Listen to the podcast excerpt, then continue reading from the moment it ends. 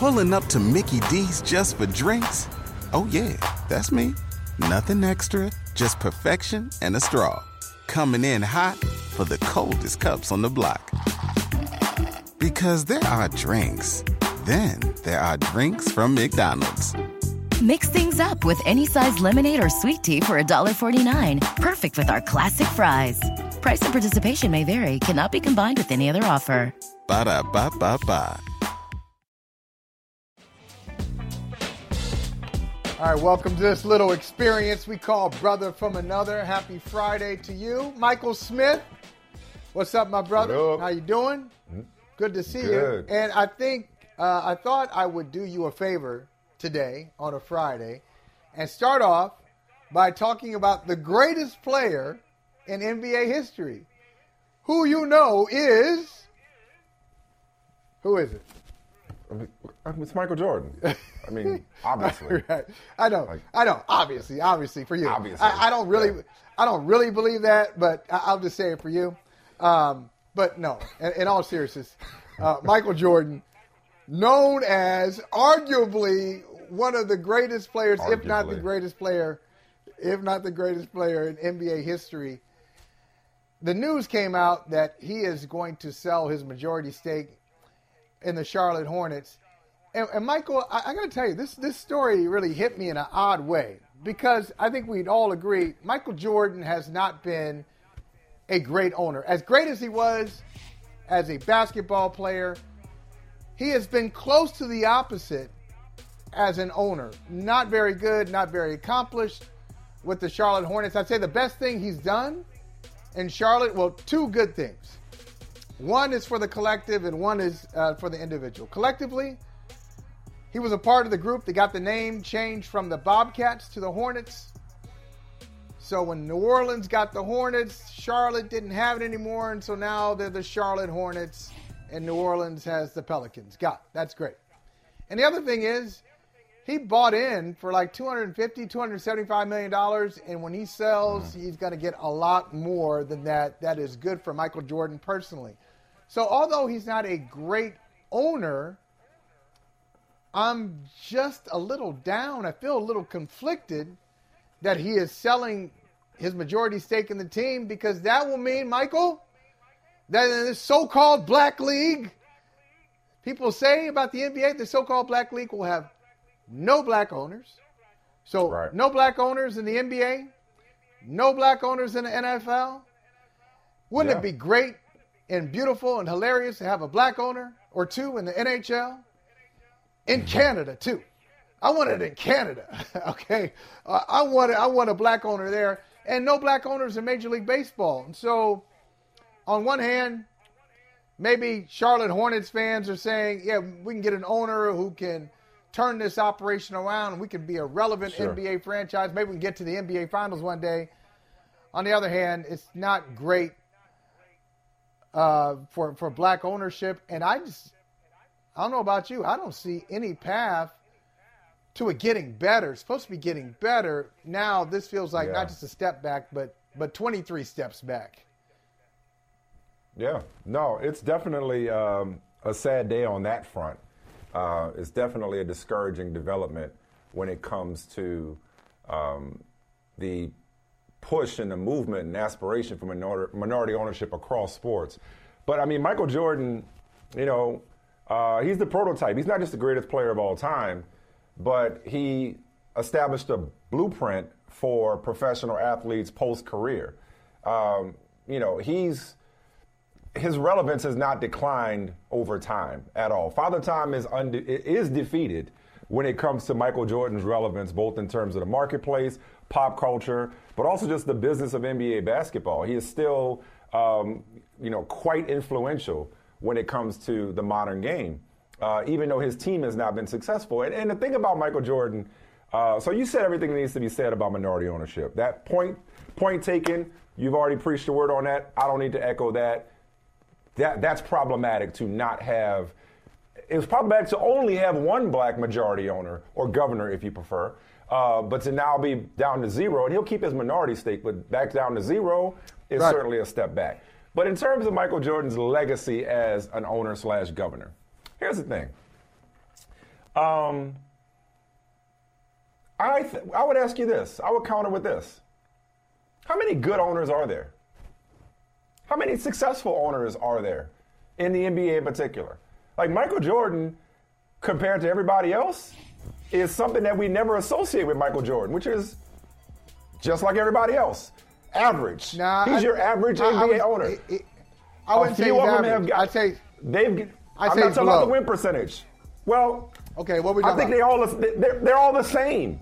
A few of them have gotten lucky here and there with the lottery pick or with a certain player that may have helped turn their franchise around. But most of them don't know what the hell they're doing. Most of them are about the bottom line. Most of them have not experienced any significant amount of success.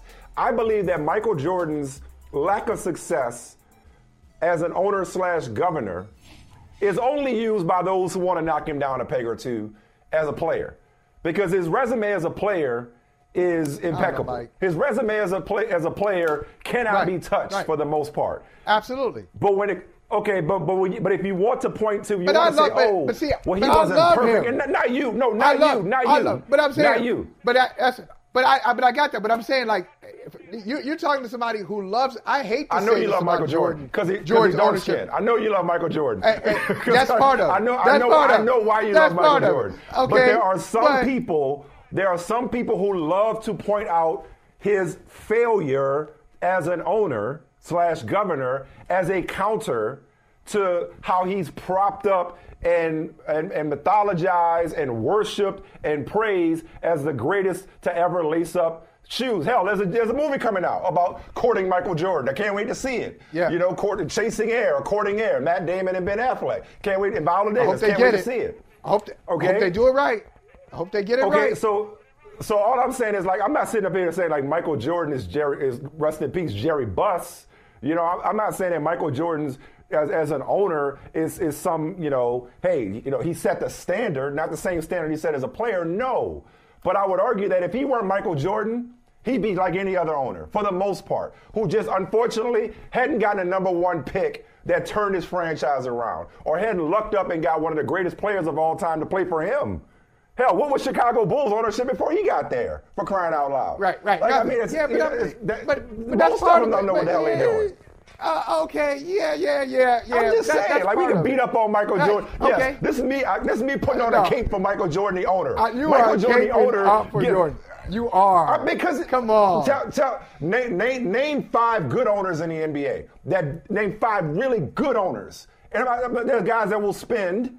Some guys will spend. They may not spend wisely. But name 5 owners that, but for a stroke of luck, would be hated by their fan bases. Give me 5. Give me 5 people that, like, yo, this is a But of course, you can do that. Maverick, a forward-thinking, a progressive owner. Who? This is easier. Most of them have come and gone. Most of them have come and gone. Most of them have come and gone in the decade plus.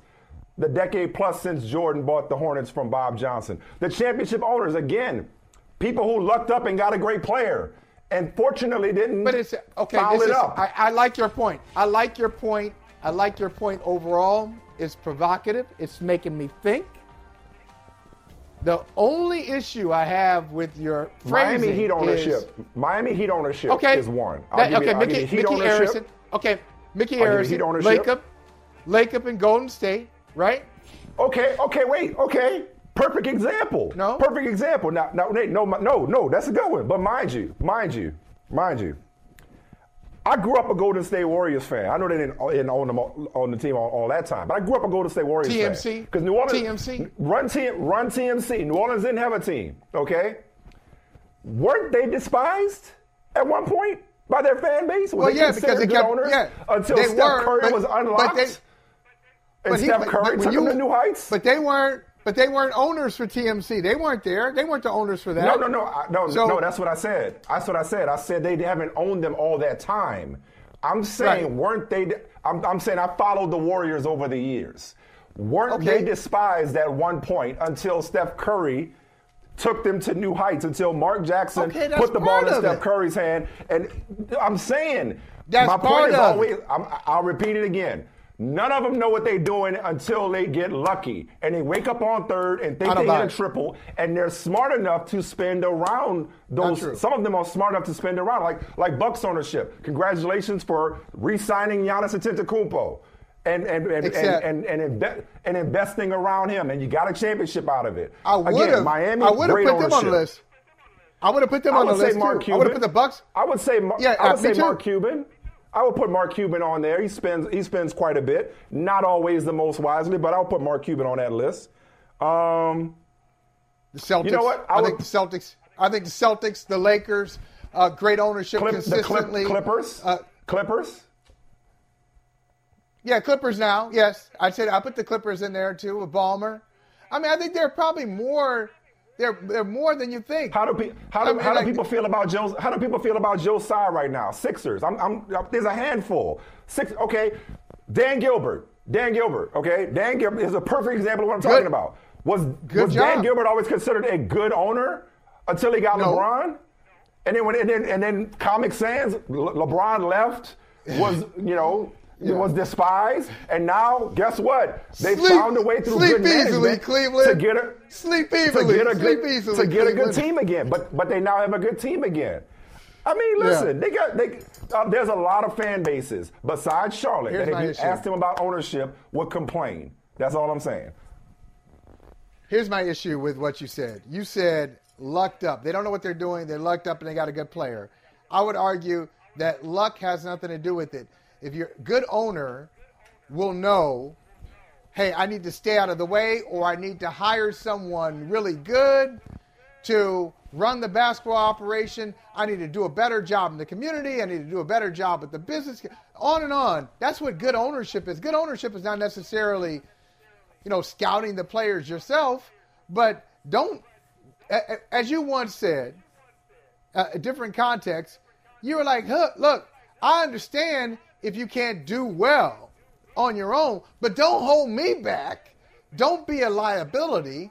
And that's what bad ownership is beyond luck. Bad ownership holds a team back from reaching its full potential.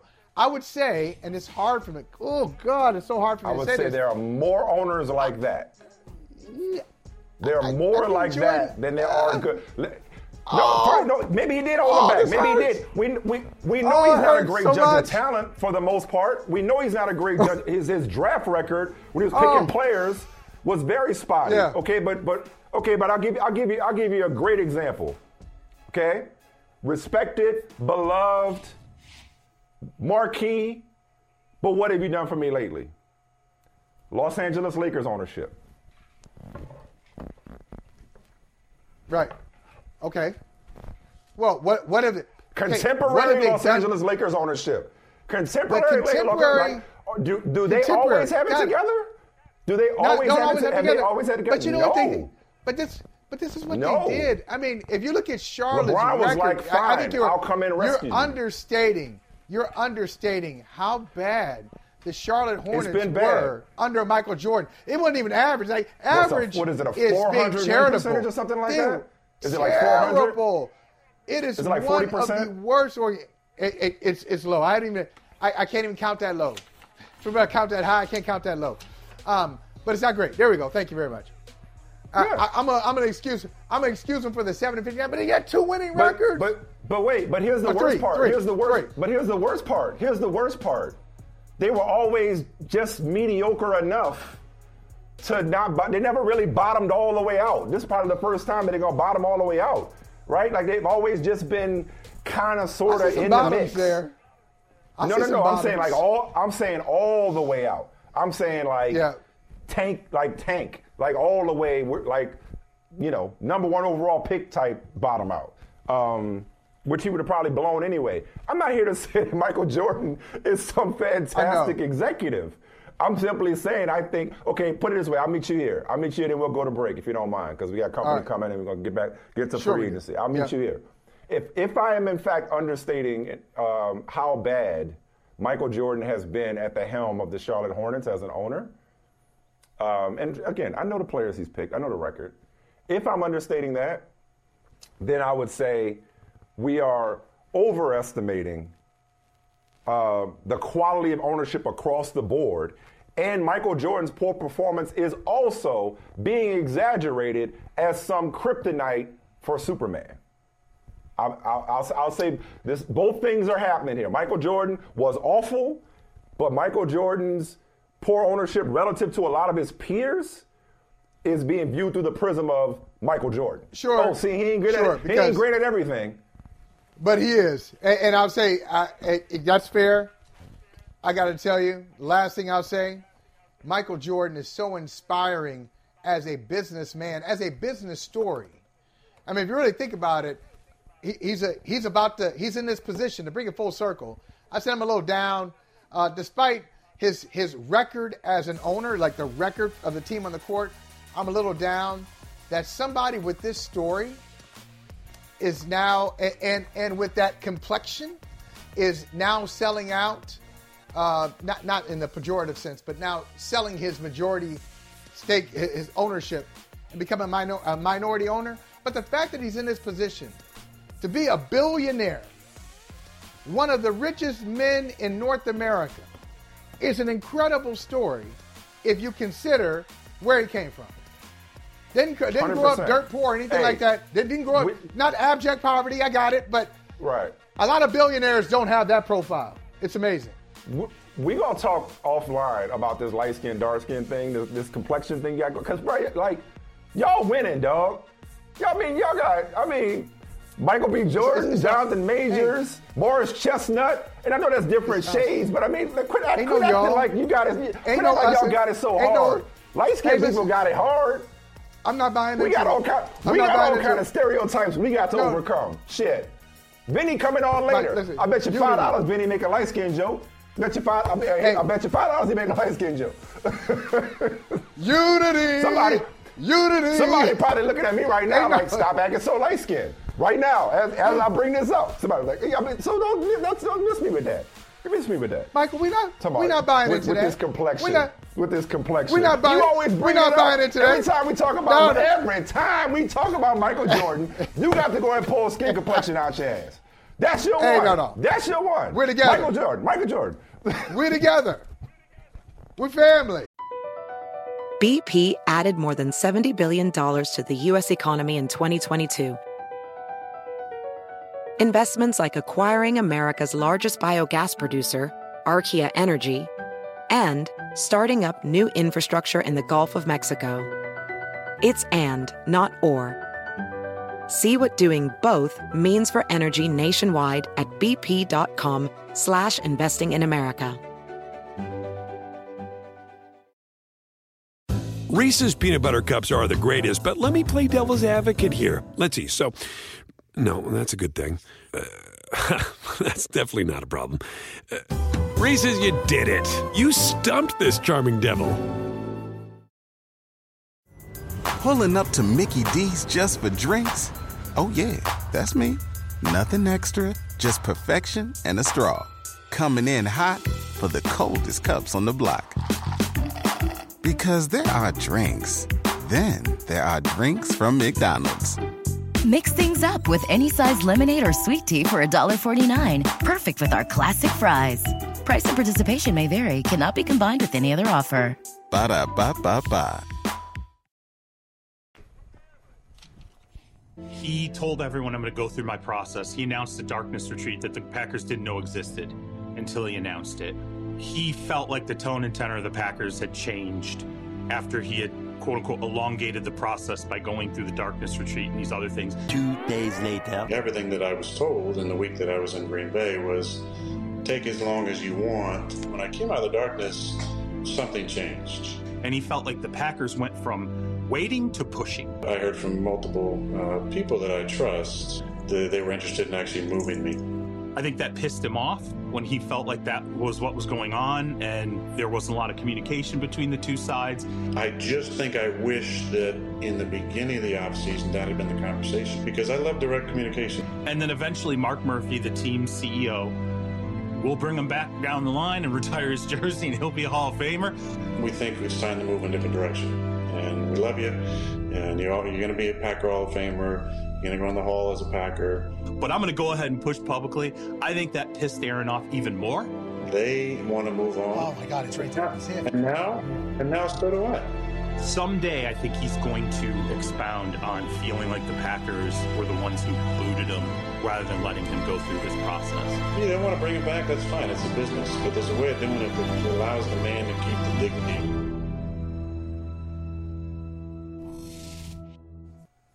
This just in, Charles Robinson is plugged in. Let's do our crossover, brother from another You Pod to Win the Game crossover with making his BFA debut, Charles McDonald. Charles, you too young to remember Charles in Charge. Was it Scott Baio, Charles Robinson? Remember that show? Scott Charles Baio. In Charge, yeah. Of our days, of our nights. So we got a little Charles double feature here. Good to see you both. Okay, Charles, since you know so much, Mr. Smarty-Arty, how is this standoff between the Jets? Which Charles? Charles Robinson. All right, because Charles McDonald knows a lot too. We have the same problem on the podcast. We have so it's C-Rob and C-Mac. Well, we know. We have the same thing, but he's Michael, I'm Mike for purposes of this. Yeah, right. This here show.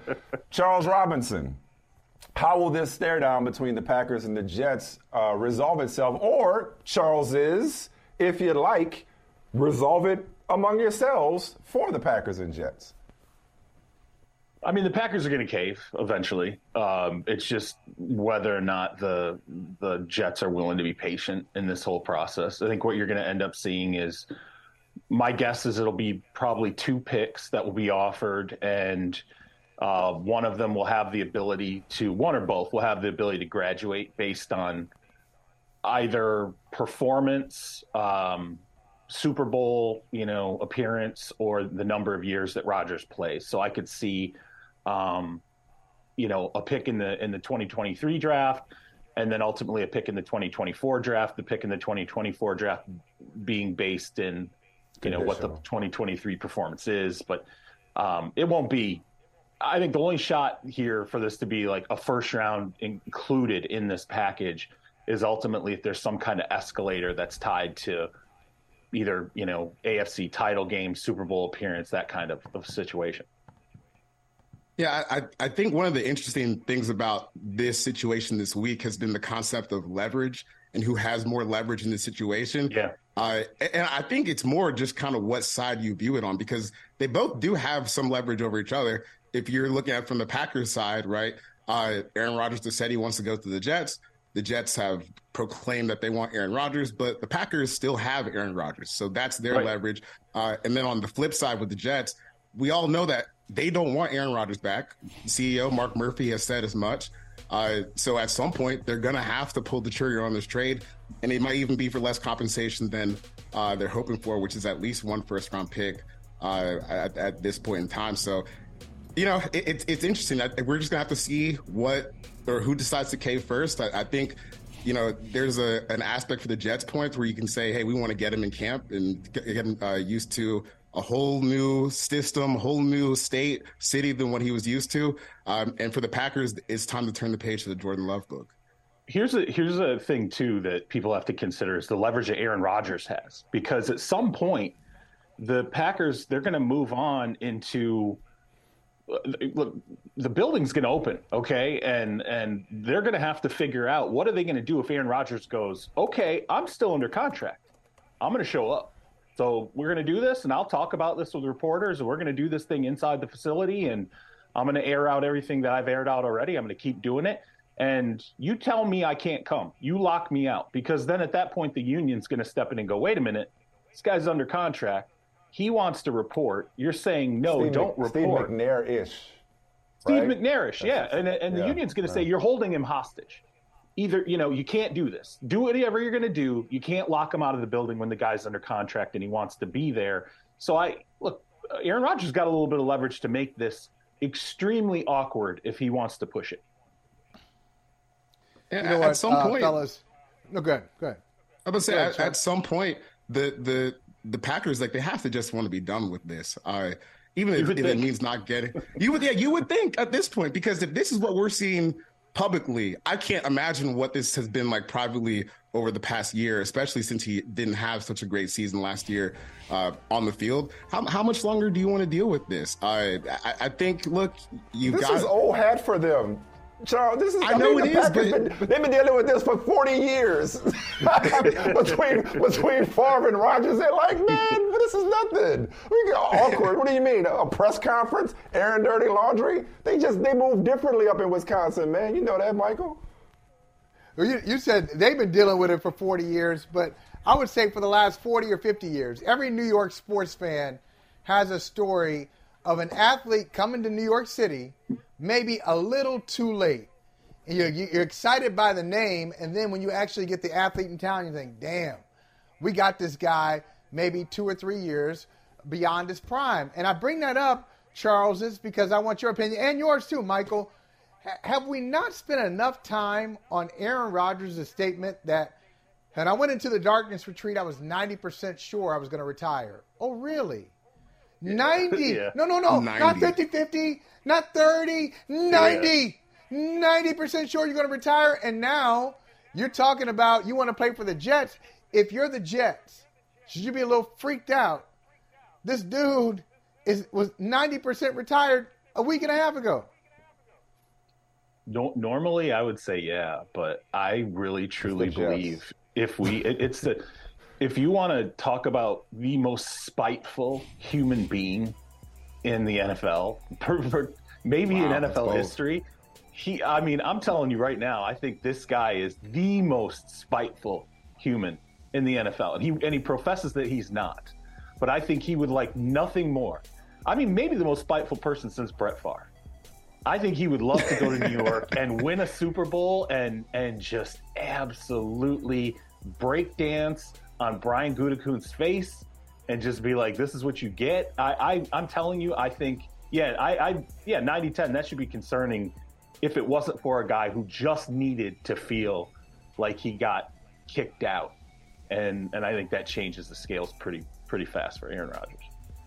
Yeah, if I was a Jets fan, I would have been a little concerned about how all this was going until the Pat McAfee thing, where he's, going in on his version of Scorched Earth against the Packers and proclaiming that he wants to be with the Jets. And if you're the Jets, a fan or a part of the organization, this is a huge moment for this franchise because they haven't had a quarterback like this ever. Exactly. And I know that Aaron Rodgers didn't play well last year, but he's coming off 2 back-to-back MVPs prior to that. So there's really no reason for them not to go and try and get this thing. I know the players in the locker room, they really wanted to get a veteran quarterback this year. This is probably the best option that they had on the market. So, you got to get it done. If I was them, I wouldn't, turn my nose at trading the 13th overall pick for him just because this is the window to attack. And if it costs you just the 13th pick, I think it's kind of worth it. Or for me, that's what I was saying, like, even a 24 next year. If you're the New York Jets, you take 1 week of Aaron Rodgers, let alone 1 year of Aaron Rodgers, given the season you just came off of. You want to talk about, we were just talking about ownership holding teams back in the last segment. The Jets have been held back by their quarterback for years. So, there's no concern about how long Aaron Rodgers wants to play because however long he plays is more quality quarterback play than the Jets have had in decades. Meanwhile, want to get y'all take on another position. The most fascinating position to me in free agency thus far has been the running back market and some of these landing spots, whether it's David Montgomery replacing Jamal Williams in Detroit, Jamal Williams going to run shotgun, if not take the lead for Alvin Kamara in New Orleans, depending on what happens with him, so on and so forth. Madison staying in Minnesota. Just the running back market has really been fascinating. But the trade market, and I had this conversation with Michael and Jim Trotter and Mike Jones the other day, about the Austin Ekeler trade request and him being allowed to seek a trade by the Chargers. Maybe I'm tripping. As much as I like Austin Ekeler and as great a player as he is, it's the wrong position in the wrong market with this class and this group of free agents and this draft class, Charles McDonald. It's like, I don't think it's coincidental that it's been quiet, at least from what I know, on the Austin Ekeler front, McDonald. Yeah, I think my takeaway this week from the running back market has been don't let your kids play running back. What they're getting now is not quite worth what the punishment really is for that position. Even you look at Miles Sanders' contract that he signed with the Panthers, 4 for $25. He's one of the best. Right, he's one of the best running backs in the league, and these guys, they just aren't getting paid like that unless you're at the top, very, very top of the position. So, you know, I think when you look at the Austin Ekeler stuff, I think he's a good player, but I think it's also a real question, like, is he someone that you really need to trade like a first round pick for or a second round pick for? And not just that, but also give him the contract that he's looking for on top of that. Because I understand why Austin is doing this. You know, he's getting closer and closer towards 30 years old.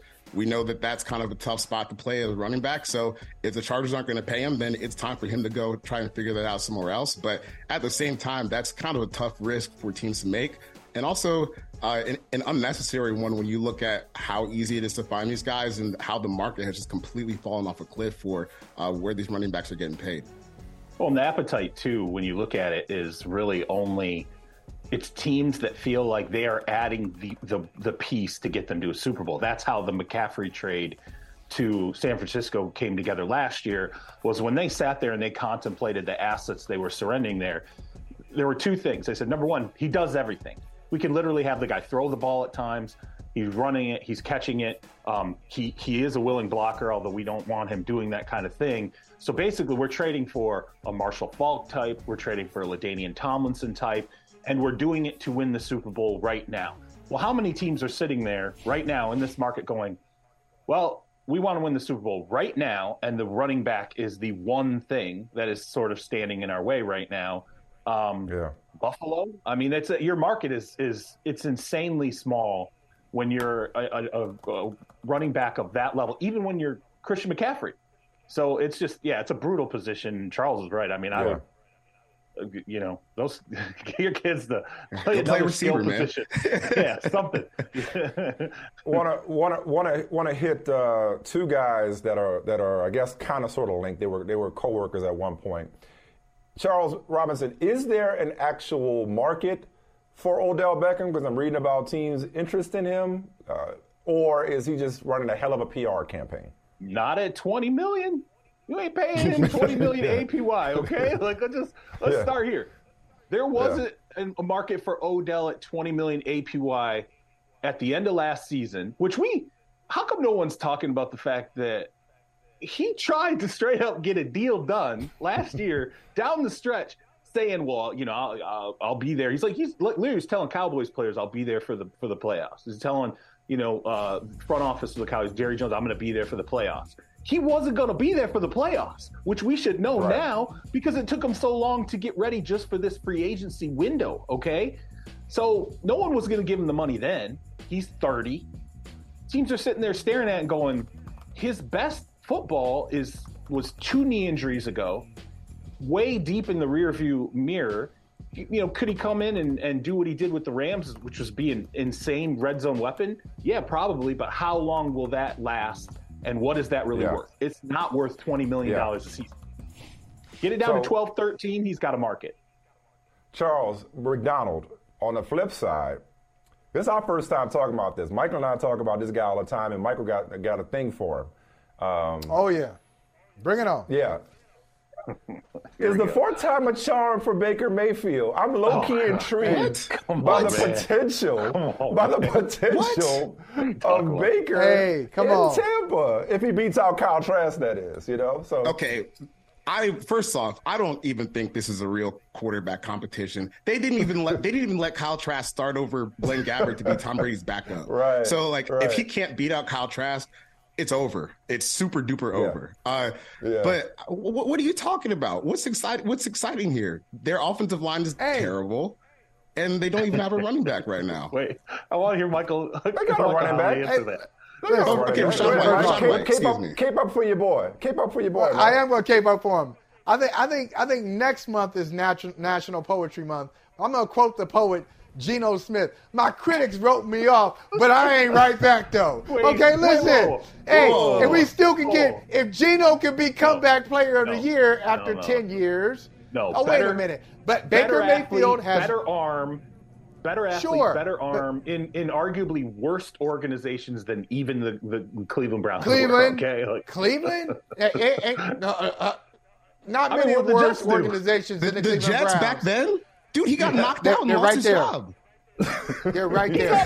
Baker did not get knocked out. Baker did not get his jaw broken. Baker made a teammate, and no one came to his defense. People were just like, well, I'm just soft. Baker Mayfield is not a great quarterback. I'm not saying that, but he's not horrible either. He's got talent. He's won a playoff game for a team that hadn't won a playoff game in many, many years.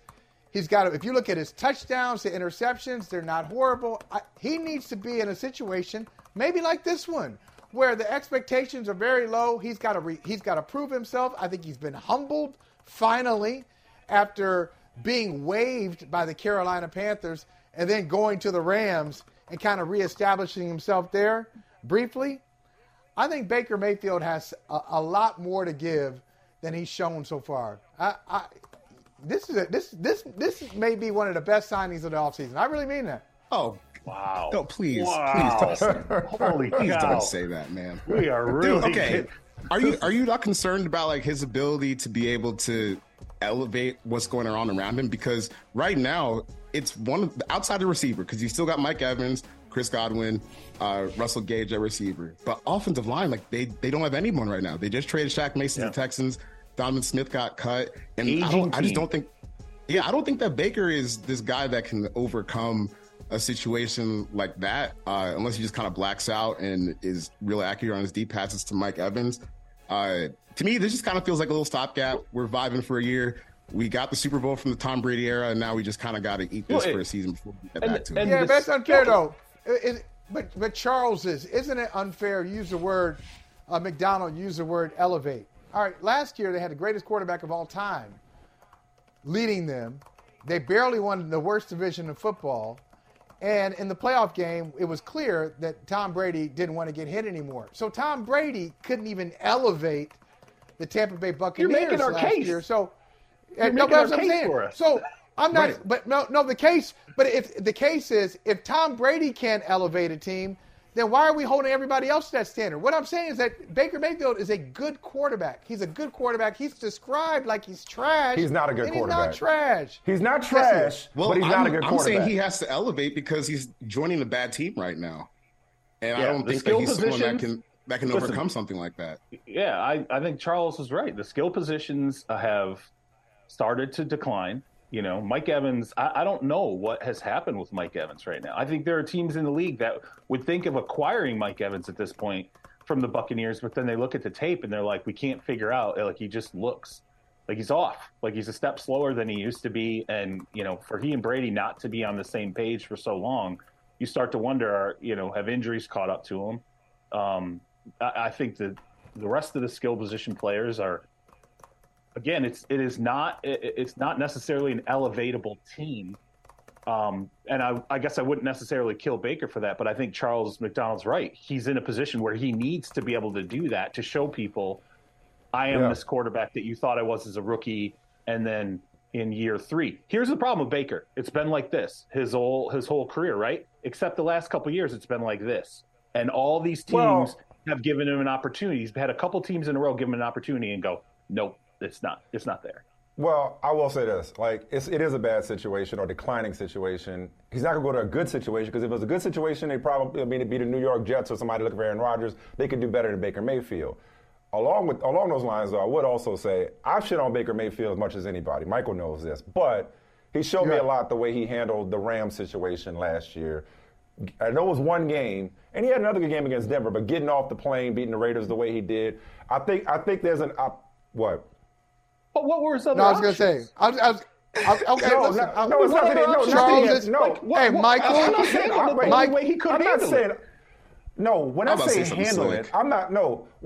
handle it, I'm saying come into an organization on a Tuesday and win a game in prime time on a Thursday. Yes. I'm just saying he just showed me there was more to him than even I thought. I knew he beat the Raiders. Okay, what was the coverage? What was the coverage call? I'm not going to humble, but I'm not going to better player. Fine. He sucks. That's the last thing I'm saying. You win. He sucks. Yeah, last thing, because we got to move on. Here's the last thing I'm saying this. The Super Bowl's in Vegas, right? Yes. Coming up, next Super Bowl's in Vegas. Yeah. I'll see y'all at awards night when he's NFL, the most improved player in the league. Yeah. I'll see y'all then. Okay, that's all. Comeback player of the year, Baker Mayfield. Okay. That's what coming back, but coming back, but he can't come back. Coming back from what though? You know what I mean? This is where I get with the Chargers. Like he survived irrelevance. Exactly. Coming back from irrelevance. All right. Hey, I'm curious about this. We short on time. Charles Robinson, what is going on with Jonah Williams? Because just when I was ready to brag to Michael Holley about Mike Brown's Bengals spending big for Orlando Brown, here's Jonah Williams acting like right tackle ain't just as important as left tackle. Why is he asking for a trade? I mean, because they just went out and they spent money on two tackles. Now, again, yeah, you know, look at the situation with Lyle. He can also play. I think Lyle would be a great guard. I mean, he's been a great guard in the past. I think he'd be a great guard again. But I think, like, okay, no one's dumb. I mean, like, left tackle money is where it's at. He was geared to play left tackle. He was drafted to play left tackle. He thought he was going to play left tackle. He got injured, and then they went out and ultimately replaced him after he thought, hey, I've gotten it back together. I deserve to be at this position. And I think in his mind, he's like, put him at right tackle. Sign this guy to play right tackle. He just got let go by a team that wasn't entirely sure they could trust him at left tackle. So if you can make an argument that Orlando Brown really is a right tackle, right? Like, it's not that's where his best game's from. Yeah. And he wants to honor his father's legacy. I'm saying, I just think that the days have passed where there's this. The blindside days of like, oh, left tackle is the pass protect. Like, they got these dudes coming from both sides. I agree with that. I get that the left tackle is a premium position, but it's like, so he could get his money regardless, and maybe somebody else will pay him. But I agree with that. I was just happy to see the Bengals actually splurge, and I just wanted to brag on that. Yeah. Charles and Charles, we appreciate you guys. Thank y'all so much. Let's do this again soon. Let's do the UPI to win the game. Brother, I like it. I like it. I feel like I had a teammate. At a teammate like this. This is great. Yeah. We're on a team. Well, it's not like you needed help putting us in check. You ain't need help with this man, Michael. But look, when it's 2-on-2 and you're like, hey, let's argue that Baker Mayfield's a good quarterback. I mean, we already won. Hey. We won immediately. Yeah. Hey, next time, come representing with a Baker jersey. Come on now, come correct next time. Right.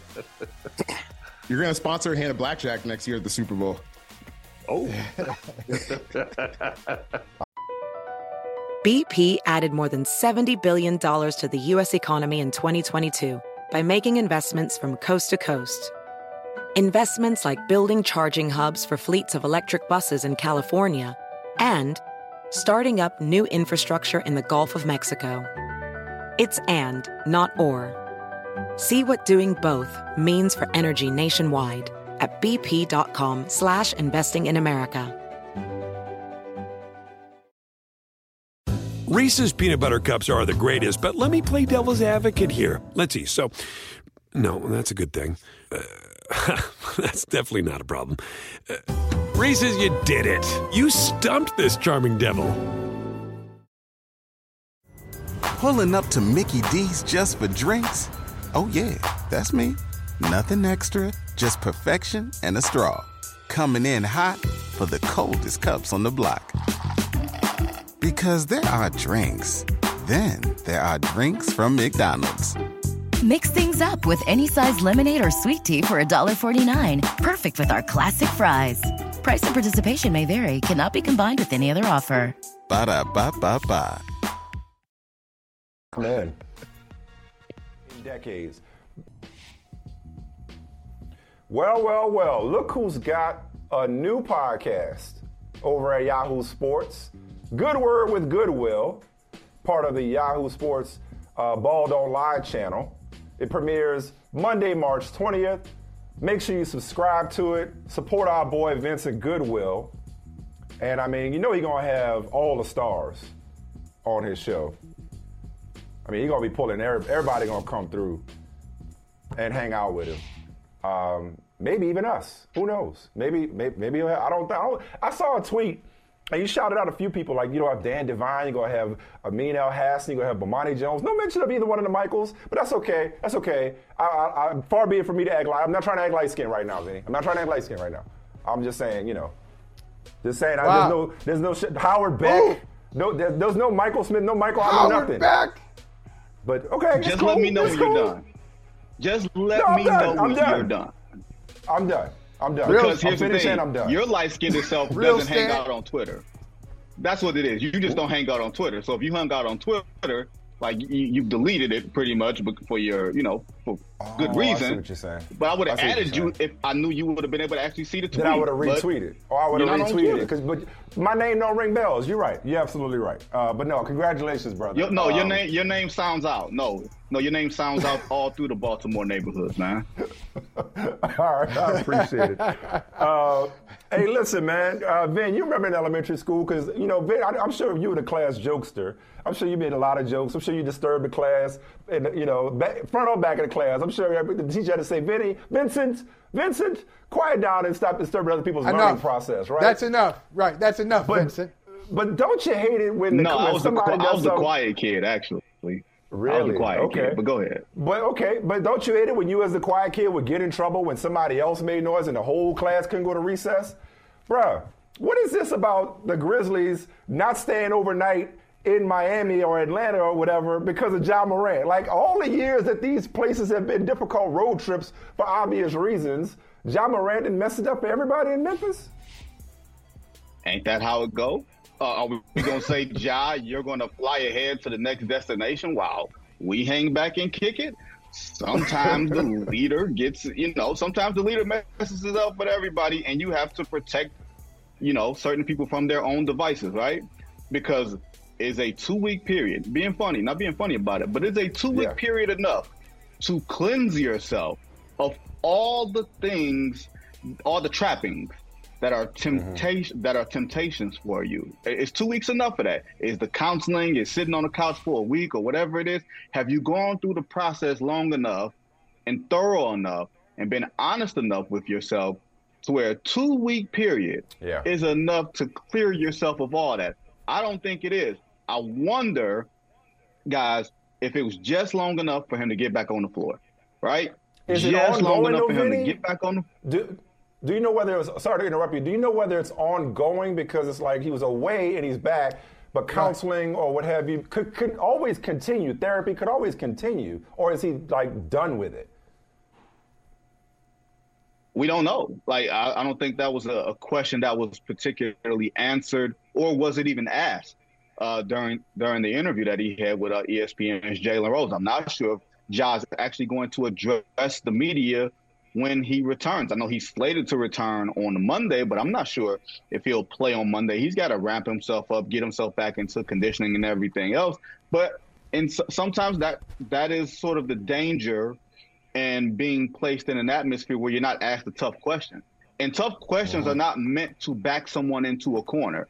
Tough questions are sometimes asked, a lot of times asked, to produce the best answers, the more clear answers, so you don't have the follow-ups like this or all this ambiguity in such a way. And it's no shot or shade to anybody in that way, because clearly Ja felt like he needed a safe space from all the criticism that he suffered. And sometimes in the culture that we have, people are afraid to ask tough questions because they don't want to upset the subject.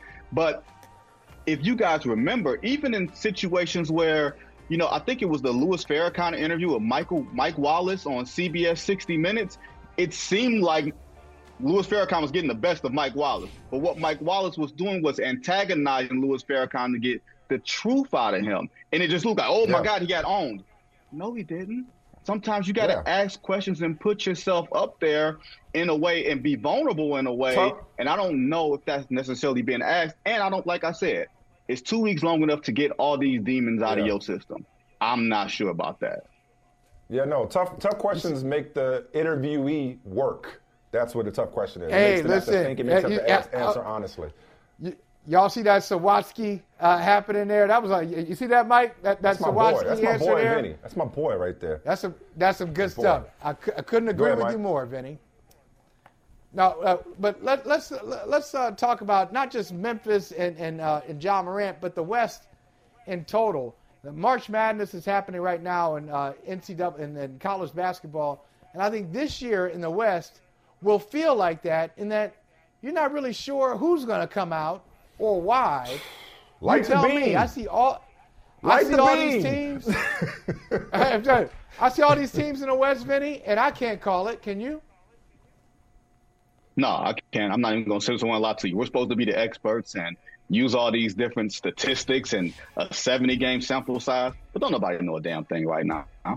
Like, the logic would say maybe Denver, because Denver plays the most consistent brand of basketball, because you have the presumptive three-time MVP, because they're reasonably healthy. But I don't know if anybody believes in them. You can't believe in the champ because they can't seem to do anything away from their home building, and they're missing arguably their second-best player in Andrew Wiggins, and I find it hard to believe that any team missing their second-best player, regardless of how great Stephen Curry is playing, you can't pick them to win a championship. You can't pick them to even get out of a round or two.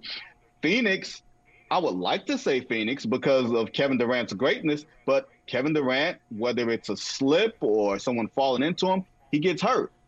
The Lakers, could it be the Lakers when LeBron comes back?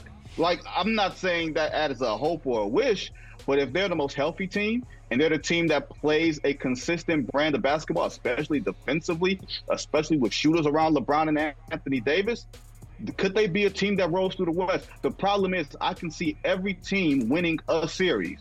Can you see a team winning four? Can you see the Clippers putting it together for four? Can you see Sacramento, who's sort of playing a sort of playoff-like style of basketball, doing it? The only reason we're saying that Sacramento ain't doing it is because we've never seen Sacramento do it. Right. Back to that presumptive three-time MVP. Statement we ain't got time. We ain't got time. No, we don't need it. I'm gonna just leave it to Vinny to give Vinny the good word and the last word, because it feels like, in that face you make, it kind of speaks to, I think it speaks to what I'm about to say, which it feels like everybody's been kind of shamed into not voting for Nikola Jokic. If Nikola Jokic somehow wins a third straight MVP, please, I hope he can go far deep in the Western Conference, because I don't want to hear it. I don't want to hear it if he gets another regular season recognition and his team falls short in the playoffs. Now, having said all that, Embiid is certainly coming on strong. I know it's about the totality of the regular season, Vinny, but is it now Joel Embiid's award to lose? Because all I want to do, Michael, and I see your face too, all I want to do is have a basketball conversation about MVP. That's all I want to do. I just want to talk about all the court. Can we do that? Can we talk about basketball, Vinny? Is that okay? If we're talking about basketball MVPs, why are we not talking about Giannis? Are we not talking about the best player in basketball, the most impactful player in the game, the guy with real bona fides, the guy that can take over a game on both ends of the floor? Oh, yeah, and his team is 19-3 in the last 22 games once he got his second-best player back, and they are still a threat to win 60 games. So, to me, yeah, it's still Jokic in the conversation, and maybe he's leading it because I don't think that voters have changed that much. But I think it's a legit three-man race, and you could vote for either three guys. And I do think it'll be a closer race than it's been over the last, since the Twitter era. There have not been close races in the Twitter era because of groupthink and bullying. Maybe this will be a close race, and everybody's sensibilities will be a little bit different. Mine is higher for three-time MVP, for history. You can't just be the best player. You got to have a bunch of other things. But if we're going best player, best team, ain't that Giannis? Probably. Well, but it feels like the momentum. Just, this is strictly anecdotal, and I don't want to overstate it, because you'd be like, oh, everybody's saying this. No, you read one tweet. Oh, you saw one person say this. Everybody's saying it. Nobody's talking about it. Well, a lot of people are talking about it. I'm not trying to succumb to that. It just feels like Embiid's on a tear right now. Embiid's on a tear. He's obviously the betting favorite, but it also feels like whatever injustice some people think was done by Nikola Jokic winning over Embiid these last couple of years will be righted this year. Not saying this is Joel Embiid's training day. This is not a lifetime achievement MVP. He's deserving, but it feels like he is like the momentum, the wind is behind him, as well as he's playing incredibly well right now. He's not Karl Malone. That's the only fraud MVP I see. Way to get a Karl Malone stray in there. Any opportunity to get a Karl Malone stray in there, you do it. Love you, Vinny. Oh. Love y'all. Appreciate y'all. All right. Reese's peanut butter cups are the greatest, but let me play devil's advocate here. Let's see. So, no, that's a good thing. That's definitely not a problem. Reese's, you did it. You stumped this charming devil. Pulling up to Mickey D's just for drinks? Oh, yeah, that's me. Nothing extra, just perfection and a straw. Coming in hot for the coldest cups on the block. Because there are drinks. Then there are drinks from McDonald's. Mix things up with any size lemonade or sweet tea for $1.49. Perfect with our classic fries. Price and participation may vary. Cannot be combined with any other offer. Ba-da-ba-ba-ba.